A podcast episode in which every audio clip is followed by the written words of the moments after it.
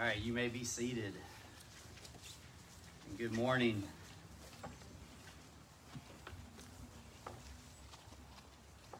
The message today is entitled uh, The Gracious Love of God. And Camilo, what you said up here really stood out to me. It's about the souls of men and women, boys and girls, going from darkness to light. And Jesus is going to model for us today in this passage.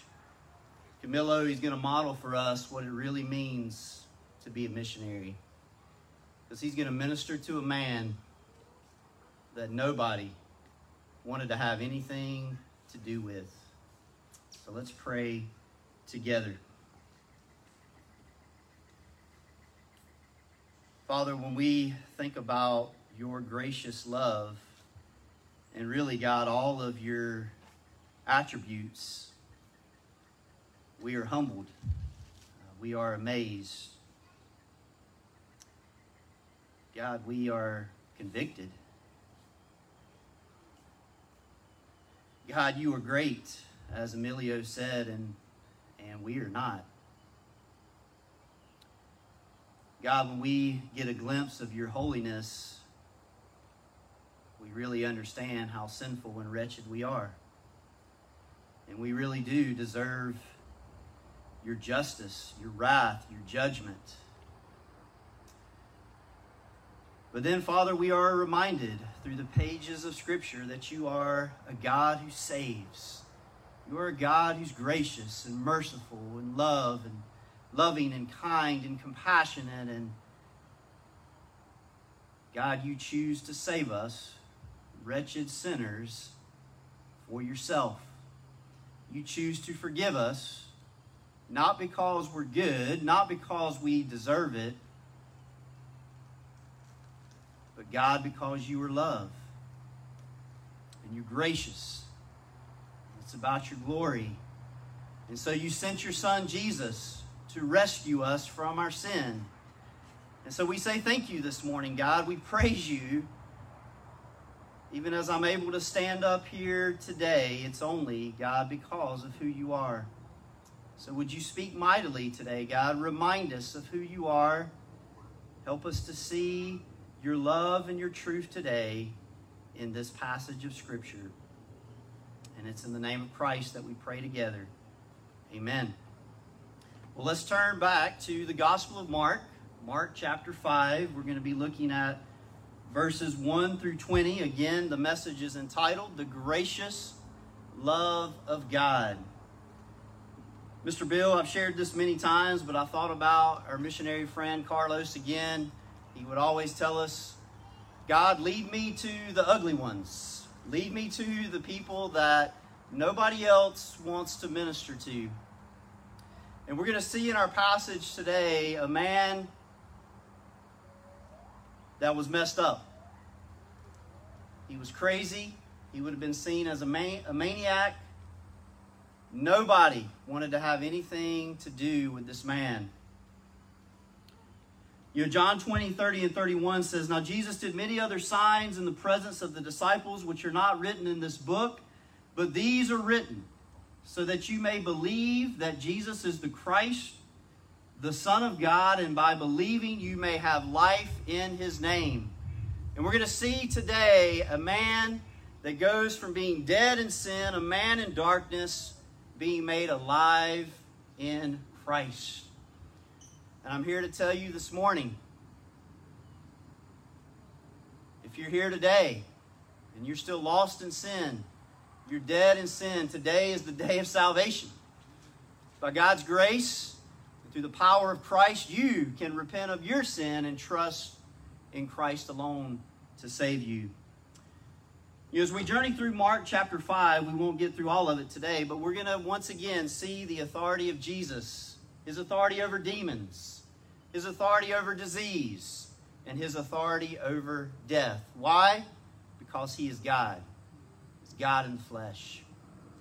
And we're going to see that God is no respecter of persons. We're going to see that God delivers a, a man from demons We will see God delivering a woman from disease, and we will see God bringing a child back to life. You see, our God is a missionary God who saves a people for himself from every tribe, tongue, and nation man, woman, boy, and girl. That is good news for all of us today. So let's read Mark chapter 5, verses 1 through 20. They came to the other side of the sea, to the country of the Gerasenes. And when Jesus had stepped out of the boat, immediately there met him out of the tombs a man with an unclean spirit. He lived among the tombs, and no one could bind him any more, not even with a chain. For he had often been bound with shackles and chains, but he wrenched the chains apart, and he broke the shackles in pieces. No one had the strength to subdue him. Night and day among the tombs and on the mountains, he was always crying out and cutting himself with stones. And when he saw Jesus from afar, he ran and he fell down before him. And crying out with a loud voice, he said, What have you to do with me, Jesus, Son of the Most High God? I adjure you by God, do not torment me. For he was saying to him, Come out of the man, you unclean spirit. And Jesus asked him, What is your name? He replied, My name is Legion, for we are many. And he begged him earnestly not to send them out of the country. Now a great herd of pigs was feeding there on the hillside, and they begged him, saying, Send us to the pigs, let us enter them. So he gave them permission. And the unclean spirits came out and entered the pigs, and the herd, numbering about 2,000, rushed down the steep bank into the sea, and they drowned in the sea. The herdsmen fled and told it in the city and in the country, and people came to see what, what it was that had happened. And they came to Jesus and saw the demon possessed man, the one who had had the legion, sitting there, clothed and in his right mind. And they were afraid. And those who had seen it described to them what had happened to the demon possessed man and to the pigs. And they began to beg Jesus to to depart from their region. As he was getting into the boat, the man who had been possessed with demons begged him that he might be with him. And he did not permit him, but said to, to him, Go home to your friends, tell them how much the Lord has done for you, and how he has had mercy on you. And he went away and began to proclaim in the Decapolis how much Jesus had done for him and everyone marveled. So there's four truths I'd like for us to unpack this morning. The first truth is Jesus had a divine appointment. And when I say divine, I mean it was of God, it was from God. Jesus had a divine appointment.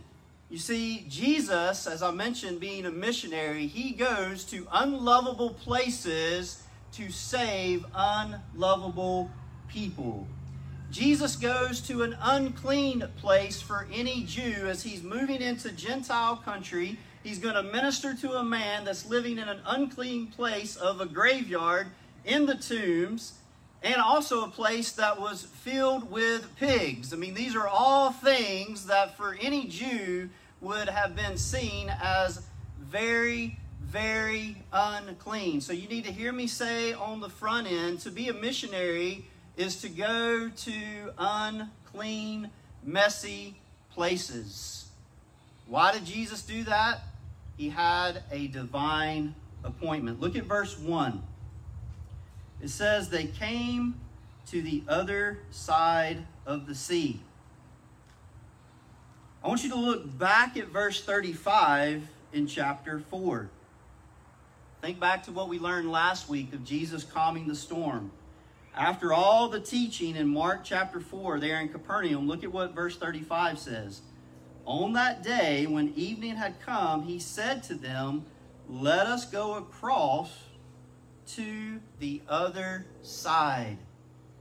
So they leave Capernaum, they go across the Sea of Galilee, they face a hurricane. Jesus calms the storm because he is God and he goes to this other place. When you look at verse 1, to the country of the Gerasenes, and the whole purpose in going to this place, don't miss this, was to save this wretched sinner. Jesus had a divine appointment. Look at verse 2. It says Jesus steps out of the boat. It, interesting, I don't know exactly why. It never mentions in this passage the disciples getting out of the boat. Did they? We don't know. Maybe they were scared for their lives because when Jesus gets out of the boat, look at what happens. Immediately there comes to him this man out of the tombs who has an unclean spirit. And we're going to learn he doesn't just have one unclean spirit. This is a demon possessed man that is wild. He's crazy. He's a maniac. But Jesus gets out of the boat, and this man immediately is coming towards him. So I want you to think about that. In this position, you got this crazy man that's coming towards you. There probably was good reason of why the disciples didn't want to get out of the boat. This man lived in the tombs. He lived in the graveyard. Think in that context, it's up on a, the tombs were typically in caves up on a hill. So this man is living amongst these caves where the dead people are and he runs down towards the seashore. Look at verses 3 and 4. It says he lived amongst the tombs. No one could bind him anymore, not even with a chain. Now we don't know how did this man get in this condition? I mean, this this was a man. He would have been a, a little boy at one point, and now he's a man, and he's now possessed to the point people in society they had tried to chain him up, trying to some way subdue him. And when you look at verse 4, He'd often been bound with shackles and with chains, but he would always wrench the chains apart. He broke the shackles, shackles, excuse me, in pieces. No one had the strength to subdue this guy. Okay? Think Charles Manson like on steroids. This, this was a man that everybody would have been scared of. The account in Luke even says he would run around naked.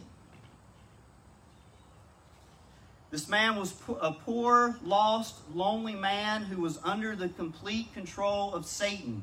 He was a monster. He was a maniac. He was a crazy man. Demonization is a terrible thing. I mean, I may not fully understand it, but when demons gain control over a human being, it's a terrible thing. They attack spiritually, they attack mentally, they attack physically. They promote false religions and false teachings and demon worship, the occult, gross immorality, murder, violence, etc., etc.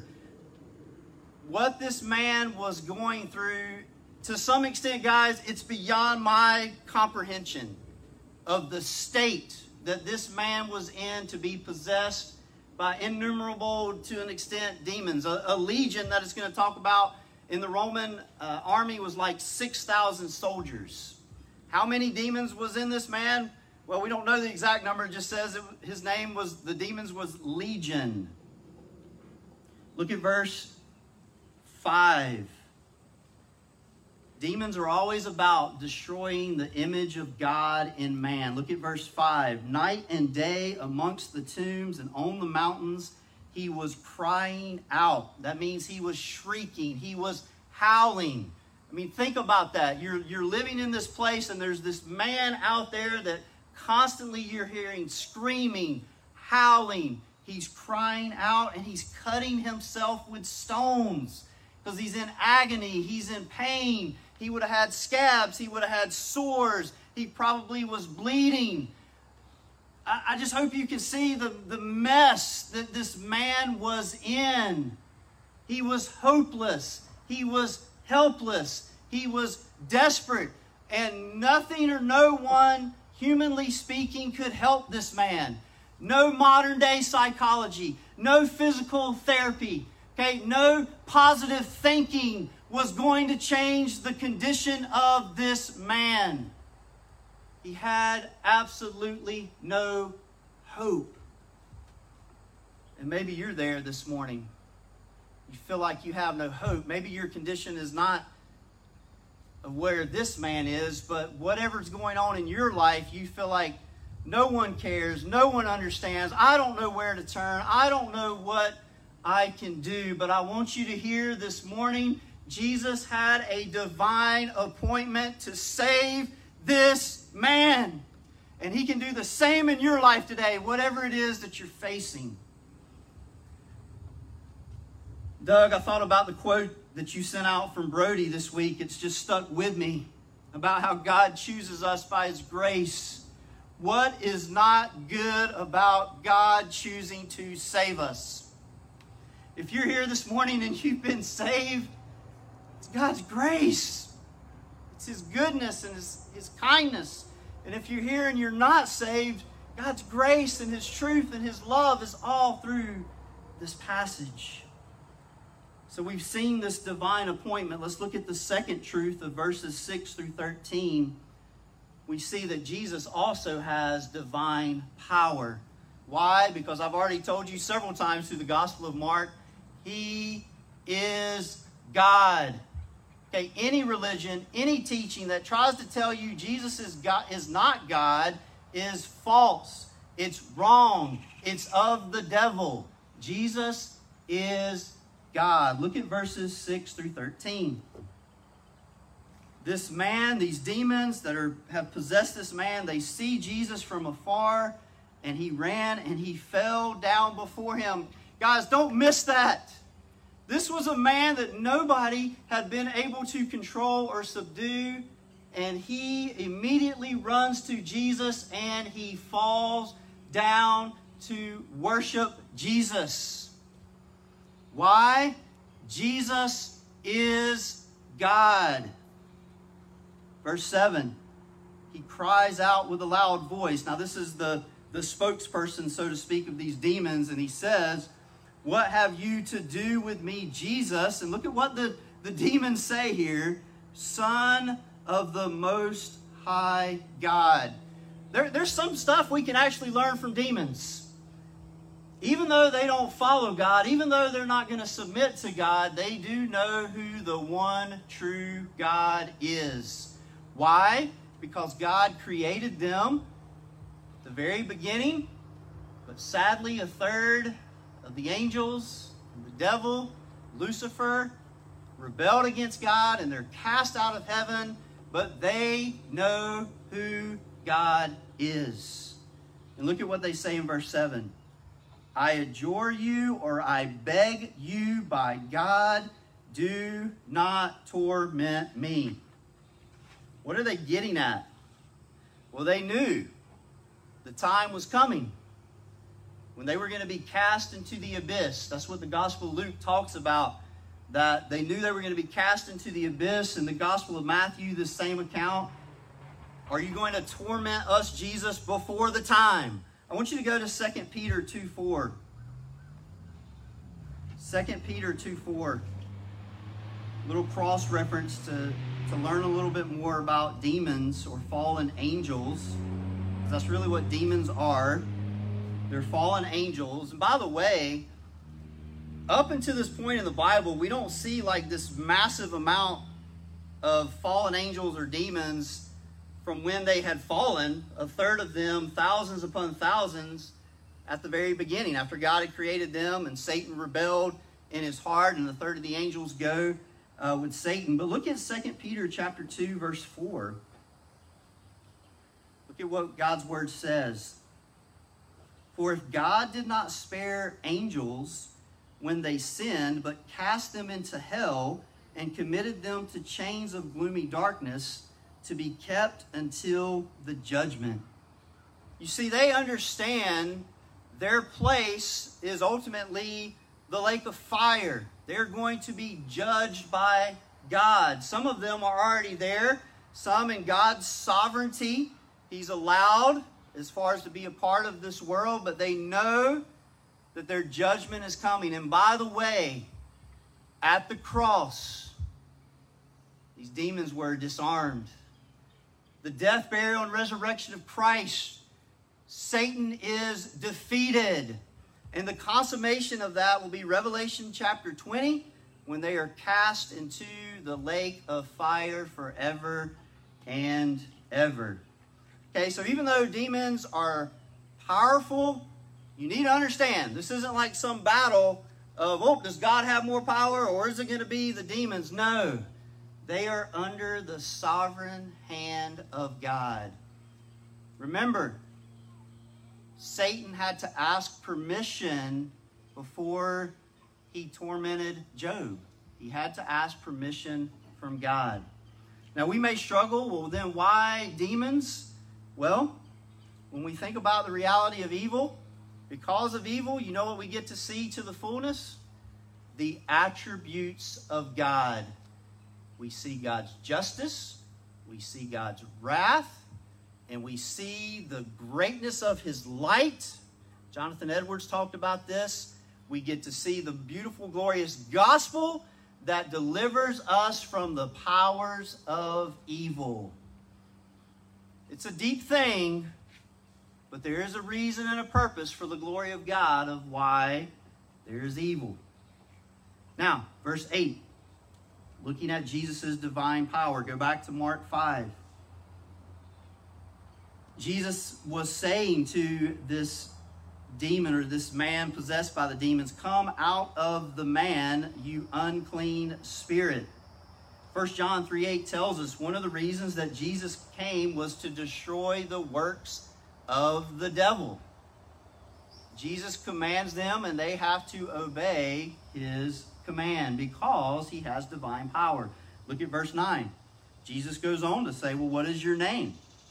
And the demons reply, My name is Legion, for we are many. Again, a legion in the Roman context could have been up to 6,000 uh, soldiers. Were there 6,000 demons in this man?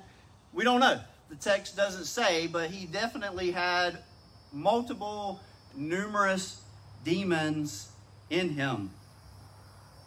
Verse 10 And he begged him earnestly not to send them out of the country.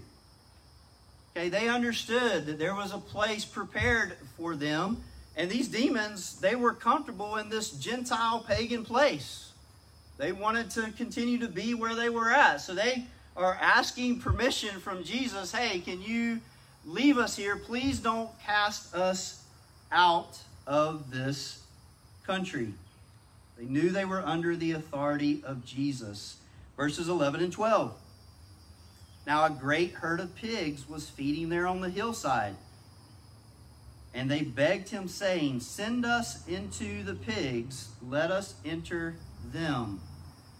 So they're begging Jesus, We know we can't stay in this man because of who you are, and you've commanded us to go out, but can we go to this herd of pigs? So, by the way, we learn in the context of this passage, demons can possess humans and animals. Verse 13 Jesus gives them permission. And the unclean spirits, they come out, they enter the pigs, and the herd, numbering about 2,000, so this is a massive amount of pigs, they rush down the steep bank into the sea, and they're drowned in the sea. Now, we don't know exactly what happens to the demons uh, at this point, but these pigs, they drown, and the question we have to wrestle with why does Jesus allow this? Why does he do this this way? Well, here are some thoughts. Number one, this whole passage shows Jesus has power over the demons. They have to submit to his sovereign control. Jesus is the creator, and he has divine power. Number two, it would have showed everyone there that the demons had indeed left this man. When they see them leaving this man, going into the pigs, the pigs rush down and they die, it would have been apparent to everybody there the demons have moved from one place to the other because Jesus told them to do so. Number three, and I think this is very, very important. R.C. Sproul, as I was listening to him preach on this, he made this very clear it would show that Jesus has more concern for humans than he does for animals. Let me say that again, because this, this truth is not seen in American culture. Jesus has more concern for humans than he does for animals. Let me say it a different way. Human life is much, much, much, much, much, much, much more valuable than animal life. Humans are not animals. We are people made in the image of God. Only men, women, boys, and girls are made in the image of God. Okay, I'm not hating on animals. I love dogs, okay, animals, all that stuff. But you need to understand there is a massive distinction between people and animals. And I want to say it this way the redemption of one human being is more important than any amount of animals or material possessions. And when you understand grace and you understand eternity and you understand heaven and you understand the reality of hell, then you would understand that what Jesus does for this man is amazing because he was going to split the pits of hell wide open, but Jesus rescues him, he saves him, and he gives him eternal life. Yes, it was at the expense of these pigs, but this man was radically saved by the grace and power of God.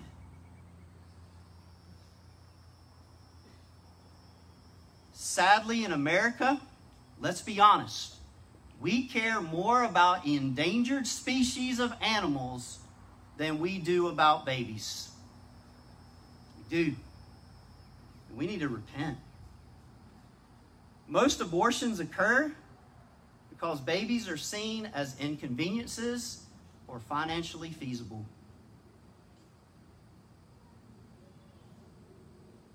I want to brag on my wife a little bit. I know she had to leave a little early. You know, the kids at OCA ask me all the time, Mr. Phillips, why in the world do you have seven kids?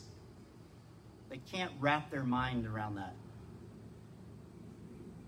You want to know why?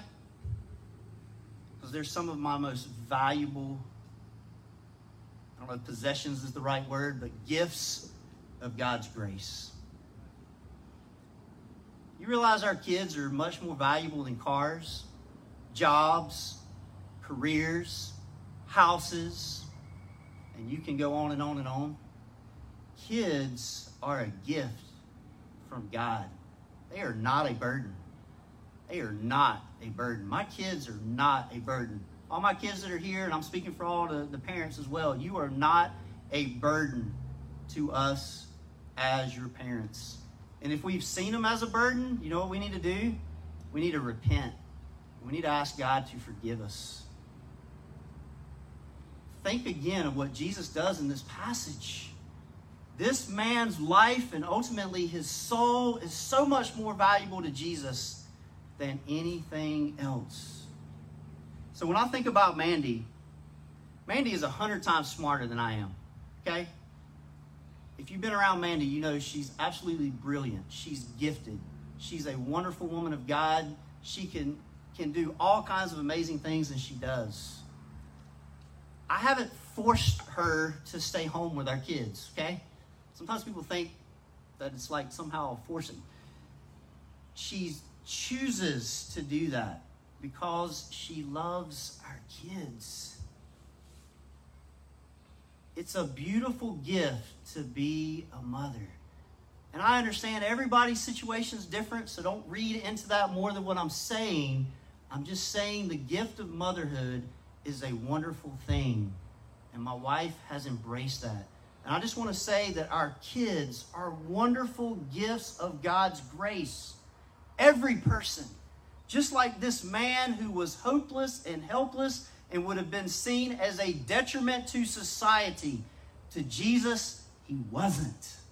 He wasn't. Let's go to the third truth this morning. We've seen the divine appointment, we've seen the divine power. Truth number three Jesus performs a divine miracle. Jesus is going to do here, guys, what only Jesus can do. This is why we bring people to the cross at any cost, because only Jesus can change the heart. Look at verse 14. Look at the divine miracle. The herdsmen fled and they told it in the city and in the country. The people came to see what, what it was that had happened, okay? They're like, something miraculous has just happened, and they begin to tell everybody. Verse 15 They came to Jesus and they saw the demon possessed man. So they see this man, and I want you to really focus on the last part of verse 15. The one who had had, who had had the legion, no more, but look at him now. He's sitting there. This man had been running around naked, crazy, and now he's sitting there at the feet of Jesus. He's clothed and he's in his right mind. Only Jesus could do this. Just like Jesus calmed the storm, the hurricane on the sea, he calmed the storm of this man's life. This man is now at peace. Okay? You talk about the opposite of peace would have been whatever this man, everything going on in his life beforehand, and he now has peace. And the people were afraid. Remember when I told you last week when you get a glimpse of the holiness and the power of God, you're going to be afraid. These people realized this was a divine miracle. This was something they had no explanation explanation for. Think about Isaiah in the Old Testament. Woe is me, I'm a man of unclean lips. I'm a sinful man when he was in the presence of God. Think about Peter when he was fishing and Jesus told him to cast the net on the other side, and a massive amount of fish are brought in. Peter says to Jesus, Depart from me, I'm a sinful man. Think about the Apostle John in the presence of God when he falls down like a dead man. You see, when you're in the presence of God and you get a glimpse of His holiness and you understand how sinful you are, it's a fearful thing to fall into the hands of the living God. Hebrews 10 31. Look at verse 16. Those who had seen it described to them what had happened to the demon possessed man and to the pig. So they're just going over again. This is what happened, the details of the story. Verse 17. You would think, right? Revival's going to break out. They've seen this man radically changed, saved, rescued. He's sitting at the feet of Jesus. You would think they would be like, Jesus, we are sinful. We need you. Save us. Forgive us. But look at what they do. Look at what happens in verse 17. They begin to beg Jesus to depart from their region. That's like this, the most sad part of the passage. Jesus, we don't want you here. Depart. We don't know all the reasons, but they loved their stuff, their possessions. They had seen their pigs die. Maybe that meant more to them. Maybe getting a glimpse of the holiness and the power of God, they realized how sinful they were. But instead of turning from their sin, they loved their sin. And they didn't want to be changed by Christ. They wanted to continue to live the way that they had always lived.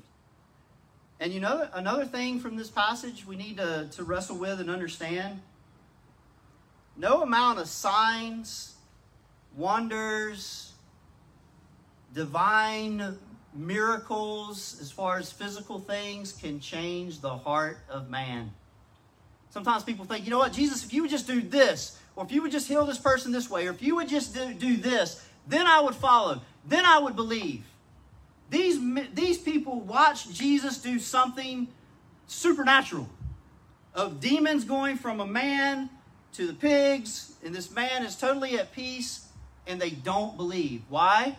Because the only way that you'll believe this morning is when the power of God's word, the power of the gospel of Jesus Christ, and the work of his spirit exposes your dead, sinful heart, and God, in his grace and his mercy, through the power of the Spirit, brings you to new life in Christ. That's the divine miracle that we all need. Okay, physical signs will not do that. Healing services will not do that. Only the Word of God, the power of the gospel, the power of God's Spirit can bring a dead heart to life in Christ. So sadly, these people have Jesus, the Savior, the Messiah. He's right there before them, and they beg him to leave. Now, let's go to our last truth verses 18 through 20. We see that Jesus is not done there's a divine mission field given. So we've seen the divine appointment, we've seen divine power. Okay? Now we're going to see the divine mission field after the divine miracle. Look at verse 18. As he was getting into the boat, the man who had been possessed with demons begged him that he might be with him. Now, here's the good news. As sad as it was, everything I just shared, there was one man that day that was changed by the power of Christ. And it was that demon possessed man. He says, Jesus, please. He's begging. I just want to be with you. And who can blame this man, right? I mean, how's he going to be received back in his city? Hey, guys, it's me. Everybody's got their kids and they're like, uh, yeah, that, that's, that's the crazy man. Yeah, he, he, that's the guy that was out there living in the, the tombs and stuff. I mean, you talk about having a, a hard place to, to minister. Considering his background and his testimony, it would be this guy. But look at what Jesus tells him. Camilo, this is what you were getting at, man. You talked about being a missionary. Look at verse 19. Look at what Jesus says. He does not permit him. So, Jesus, in his divine plans, he doesn't allow this man to come with him. But instead, here's what he tells him Go home to your friends and tell them how much the Lord has done for you and how he has had mercy on you. You talk about knowing if your conversion was genuine or not. Well, yeah, this man was going to know. Because to make that step of faith and obedience, to go back to the people that I'm sure they feared him, they shunned him, they probably ridiculed him in a lot of different ways, and he's now got to go back and tell them about Jesus and all of the mercy that he had been shown. You know, it's interesting. Jesus would typically tell people to be quiet after he had healed them, right? We've seen that in the Gospel of Mark. He didn't want any massive crowds, he didn't want any false you know, assumptions about the Messiah or anything like that, following Jesus for the wrong reason. But he tells this man to go. Why? Well, number one, they had already told Jesus, we don't want you here. So this man is going to be the missionary, okay? He's going to be the one representing Christ. And secondly, this was a Gentile pagan land. Okay, there, there wasn't going to be any Jewish false uh, understandings of the Messiah. So look at verse 20. Look at what this man does. He obeys. And he went away and he began to proclaim in the Decapolis how much Jesus had done for him. And everyone marveled. Now, that word Decapolis, there were these 10 cities in that region uh, that was east of the Jordan. And that's all it's getting at. So this man, we don't have all the details, but he begins to go and he begins to preach Jesus. He begins to tell everybody what Jesus had done. By the way, when Jesus saves you, he will equip you to share the good news with other people.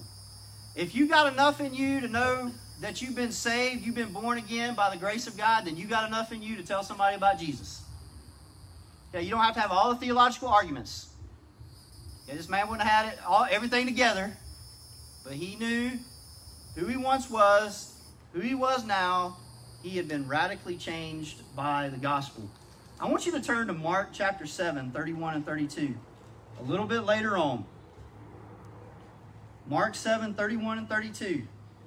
Jesus leaves, he gets in the boat, he departs from that region, but in Mark 7, 31 and 32, he comes back. And look at what the text says. This is really cool.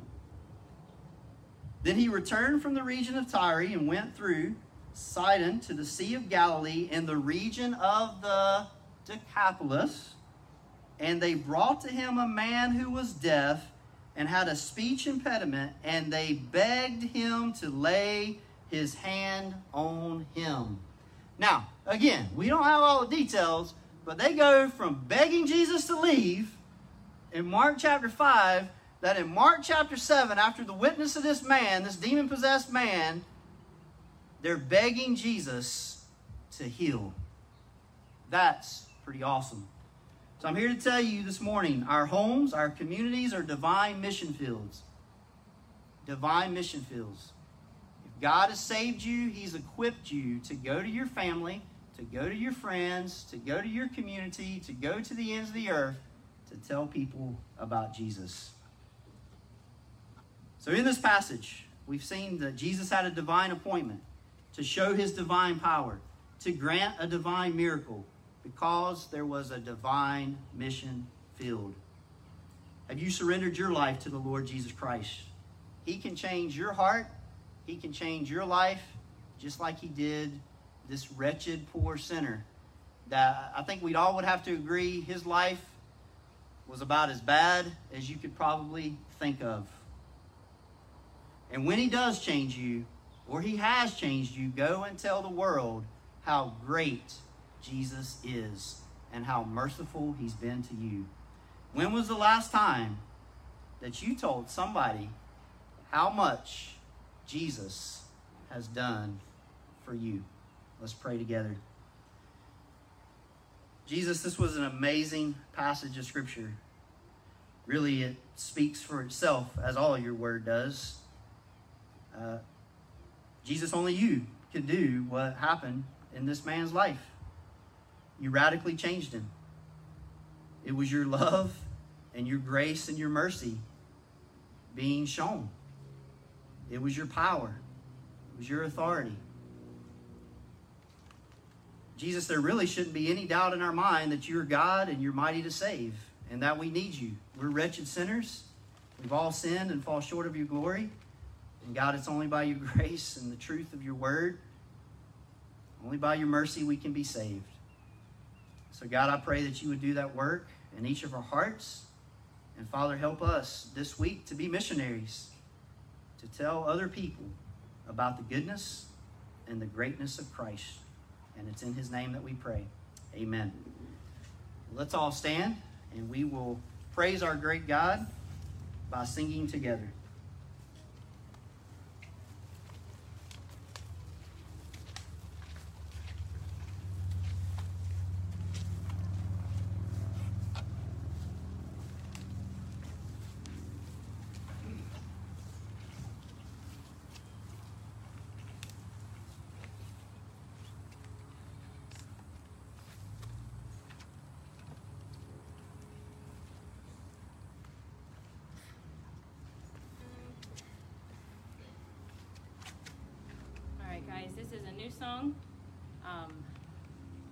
Bulletins this week, read them over and over again.